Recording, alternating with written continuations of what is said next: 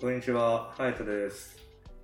励まされるなとか、頑張ったなって感じる時って、まあ人に何か言われた時に感じる時ってあるじゃないですか。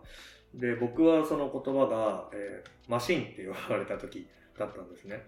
でそれが、まあ、デロイトデジタルの時に、えーまあ、日本に帰る前にどうしても CD になりたくて、まあ、周りからどうやって周りから周りよりも評価されて昇格していくかっていうところで選んだ手法が、まあ、速さとクオリティスピードとクオリティを、えー誰よりも上げていくっていうことを重視して頑張ってたと。である程度頑張っていくと、まあ、その周りの人からマシンって言われるようになって、まあ、それはあの速さっていうこともありますしその言われたことに対してちゃんと打ち返せるっていうことで、ね、マシンと言われ出して、まあ、それを呼ばれ出してからはあちゃんと成果出てんだな頑張ってんだなっていうのが、えー実感できて、えー仕事もっと頑張れたという、えー思い出があります。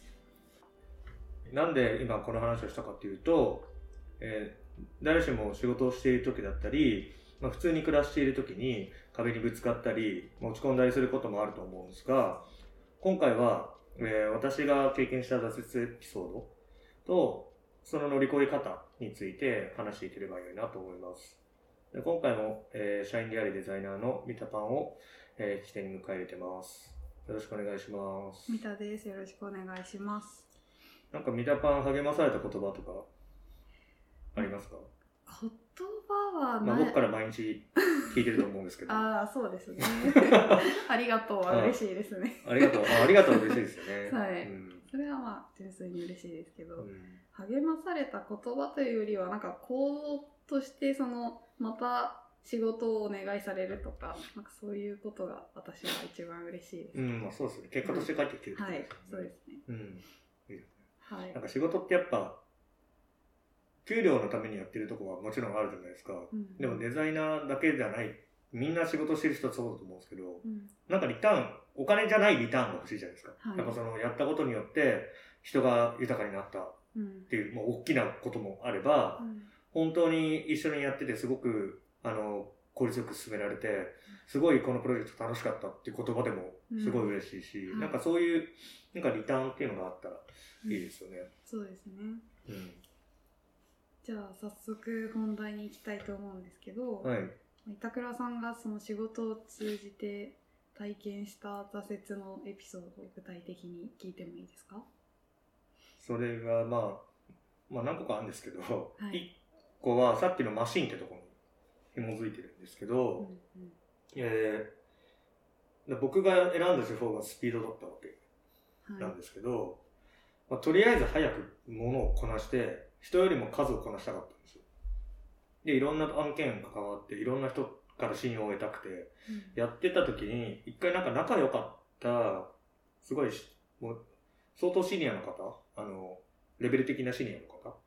で本当シアトルのスタジオで 5番ぐらいの5番以内に入る人と、まあ、外でタバコ吸ってたんですよ。はい。で、まあ、その時になんか隼人最近疲れてるみたいな感じで言われて、いや全然大丈夫だよみたいな。なんで？って言ったら、いや別に特にってなんかに濁されて、何だったんだろうと思って、まあ普通に仕事をしてて、でその日かその次の日かなんかボスに呼び出されたんですよ。はいで、何？って言ったら、まあ、いつも通り仕事を振られるのかなと思ってたら、いや、ちょっと座れよと。で、昇格かな？昇級かな？と思ったら、隼人壁にぶち当たってないって言われて、デザイナーとして。はいはいって。え、今まで通りスピードとクオリティを担保してるはずですが、って言ったら、多分、あの、いいことでもあり悪いことでもあるんだけど、パッと見隼人のデザインってばわかるよね。どれ見ても。って言われて、うんああ、確かに。でそれって、なんかスタイルを持ってるっていういい取り方もあるんですけど、バラエティがないっていう取り方も取れる。で、やっぱデロイトとかって大きな会社だと、クライアントがめちゃくちゃいっぱいあるわけじゃないですか。スポーツ系もあったり、アパレル系もあったり、セーフ系だってあったり、リテール系もあったり。で、同じスタイルで通用しないわけですよ。はいで、やっぱ速さを求めた挙句にそこに行ってしまったっていうのを若干自分でも感じてて、うんで、そこを痛いとこ疲れたなと思って、ただどうやって抜け出していいかわからない、このスピードをキープしたまま。うんでちょっと上司に話したというあのいう、まあ、挫折の経験がありましたね。それってスピードではなく、うん。その質をもうそろそろ求めてほしいみたいなそういうことだったんですか、なんかそのデザイン自体の質というよりは、はい。なんだろうなもっと引き出しを作れっていうことだったんだと思うんですけど、うん。あれおっしゃる通りなんかその頃もあまりなんかインスピレーション見たくなくてうん。なんかもう本当に自分のデザインのスタイルは好きだ好きなんですよ。別に好きだったじゃないですか今も好きで。はい。シンプルですごくもう必要じゃないものはいらないと思っててでデザインの装飾もいらないと思ってる人間なので。うん。そういうふうに進んでいったらやっぱ結構似てきちゃうんですよね。うんどれもこれも。シンプルがゆえに。うん。でもちろんその色とかあのその写真の使い方とか表現とか全部違うんですけどうん。パッと見やっぱこれ流行ってるでしょってすぐ分かるよって言われたんですよ。うでそれってなんか有名なデザイナーだったらいいと思うんですよ。んはい。そのもうその人がデザインがじゃ会社を持っててとかもうこれといえば誰々みたいな人？だったらいいんですけど一なんか会社のデザイナーがそのスタイルを持つってどうなの？うん。って思っちゃって。これは変えないと僕は CD になれないんじゃないか。これはやばいぞ。ただどうやっていいのかが分かんない。どうん。ってぶち当たった、なるほど。それが多分デロイト行ってうん。2年目とか。に、かすごい大きな壁にぶち当たりました。うんその後はどう乗り越えていったんですか？まあ、なんかもちろんインスピレーションを見始めるもう一回見始めるってこともやったんですけど、はい。まずあの何がダメだったのかとか何が壁なのかっていうのをまず書き出してみた。うん。で今だから説明した通り、えー壁に打ち当たって何々って言われるとあのそのアートのデザインっていつも一緒だよねっていうかもう見たらわかるよねって言われたことがなんでなんだっていうのを自分で解析してみた分析してみた。うん。例えばシンプルっていうところから、えーじゃあシンプルってどういうことっていうふうにその一言葉でリストを作ってワードクラウド的にグルーピングしていってその中でじゃあどこを直せば変わるのかっていうのをあの逆算でまた戻っていって、うんえということはこれをやることによって変わるんじゃないかみたいな、うんうんえー感じで一回まとめてみるっていうところから始めてうんみました。それをどんどん案件で実践していくみそうですね。たいな。で、あとは、あの、なんか前回にその透明化みたいな話をしたと思うんですけど、積極的に人に意見を聞くようになった。うん。うんやっぱりそこまでは、その、自分のエゴじゃないけど上がりたい、誰にも負けたくないっていうところがあって、人に自分のデザインを見せたくなかったんですよ。うんうんうんただその、やっぱなんか、限界はあるなと思ってて、一人だと。はい。やっぱそのもらう意見とかも重要にして、インスピレーションとかを見て、あとは何がダメだったのかっていうのをちゃんと自分で把握して、やっていったら、もう、今までと違ったようなデザインを作ろうって心がけなくてもできるようになってきて、うん。そこから結構なんか、もうどんどんどんどん他の案件も入ってくるようになって、はいなんかその1年後ぐらいにボスに、よかったね、か、か、なんか、あの、一皮向けたね、みたいなうん。言われて、すごく嬉しかった。うんうんその間も何回かその上司と面談したりとかフィードバックもらったりとかもしてたんですか？まあ、結構してましたね。まあ、けまあ、頻繁に話しかけてくれてたし、んあの、なんかあの、はい、アメリカってやっぱ入り込みやすいんですよ、その上司に話しかけるときとか。うん。もうなんかドアとか絶対閉めないし、は日本ってあのノックするとかいうんあるじゃないですか。うん。なんか2回ノックして、3回ノックしてるかわかんないですけど、まあ。その時点でないなと思ってて、うん。もうアメリカももうドアオープンで、うん。おじゃあ、来いよ来いよ、何とかやってくれるんですよ、どんな忙しくても。なるほど。で、ちゃんと親身に聞いてきてくれて、まあ、あとは、その壁のことについてちゃんと聞いてくれて、うんうん。まあ、最初は呼び出してくれて、うん。どうなの？見つかった？解決方法とか。はい。いやーなんか書き出してみたんだけど、どう思う？あ、でも合ってんじゃない？でもこういう要素もあるんじゃない？とか教えてくれて、うんうんあ、確かになって言って、そのワードクラウドがどんどんでかくなっていって、客観的に教えてもらえるのすごいいいですね、まあ、クリエイティブディレクターだったわけじゃないですか、僕のボスが。はい。ずっと見てるわけじゃない。みんなの作品ももちろん。やっぱちゃんと見てくれてんだなっていうので嬉しかったし、で、ちゃんと弱み、強みも分かってる、いプラスわ弱みも分かってくれてたんだなっていうのが、うん。うんなんかすごくいい上司だな、この人って。うんうんうん。思いましたね。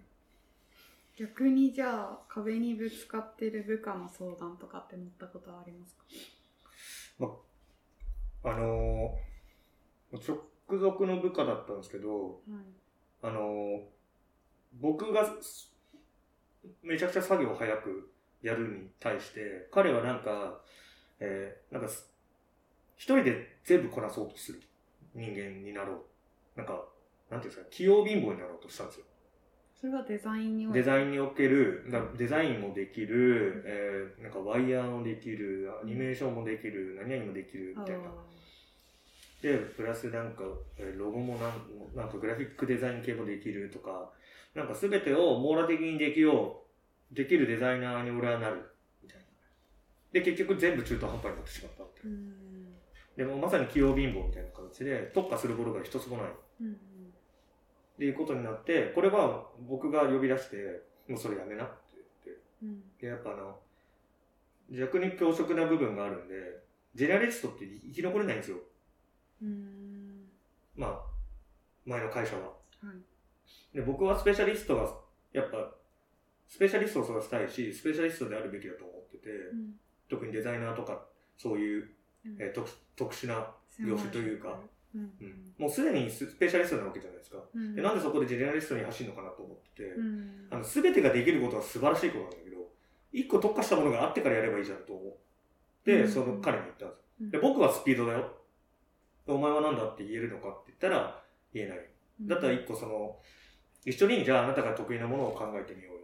で、で、彼は、あの、クラフト力がめちゃくちゃすごい良かったんですよ。うんもう本当にピクセルとかもずれないぐらい細かくデザインできる人。うんで、すごく目もいいうし、んあの、細かいとこまでちゃんと行き届く目は持ってるし、その緻密な作業ができるんだから、うんもう完全なクラフトマンシップを、パーフェクトなクラフトマンシップを作るデザイナーになればいいじゃん。で、そこから別に横展開していけばいいんだから、うんまずそこを特化しなよ。あなたにしかできないことだと思うよ。俺には絶対できない。うんであ、分かったって言って、彼はそれをもう本当に極めることによって、周りから彼にデザインを頼めば完璧なものが上がってくる。うんで、エンジニアが一番働きたいデザイナーは彼だったんですよ。なるほどわわかる気がしうんます、だから、その分、隼人は雑だよねとか言われながら、ごめんなさいって。速さなんで僕って。だからすごく、そこですごく壁にぶち当たってたものを、あのー変えれた。だからマイナスだったわけじゃないじゃないですか。うんうんうんなんかもうダメだではないんですけど、もうどうしていいかわかんないっていうのも壁だと思いますしう、んなんかそこでなんかね、あのー一人で悩んで、あの聞かないっていう人はもちろんいっぱいいるじゃないですか。うんそれはやらないでもっともっとみんなに話を聞いてもらうとかしてほしいなとうん思ってます。ここにつながるんですねうん。なんか、まあよく言われるのがさ、あの、まあ、壁にぶち当たるってことは、あの、その先があるってことじゃないですか。はいあの、谷底に落っこちるわけじゃないんで、うん壁ぶち破ればもっと道が繋がってるんだから、はいなんか、ぶち破ればいいだけで。で、なんか壁にぶち当たって、えーそれを超えるのが大変っていうじゃないですか。うんなんか大変、あの、僕日本のすごい好きなとこって漢字なんですよ。うん漢字って象形文字からもできてるし、はいあの、中国から来てるものもあって、うんそれぞれすごい意味を持ってるじゃないですか。はいで、あの、大変って字ってさ、大きいに変わるでしょ？はい壁に打ち当たって大変ってことは壁に打ち当たる時に大きいに変われるチャンスがあるってことじゃないですか。おそうですねそう、だからなんかそういうふうに頭を柔らかく持って、うんもうちょっと人に相談して、なんか自分を変われるチャンスだと思ったら、なんかみんなすごい人になれるのになって思いました。それめちゃくちゃいい話です。うん。ね、ありがとうございます。はい、そこで悩んでるあなたも、はい。はい、相談していき僕ます。に相談してくれればい。相談乗るんで、ぜよろしくお願いします、ひタクトで。いらしてください。はい、ということで、えー今回は、まあ、挫折の話も踏まえながら、まあ、どうやって超えていくのかですとか、まあ、もっとみんなと話して、みんなで一緒に頑張っていこうっていう話でした。はい、今回はここで、えー終わりたいと思います。えーまた来週お楽しみに。ありがとうございましたありがとうございます。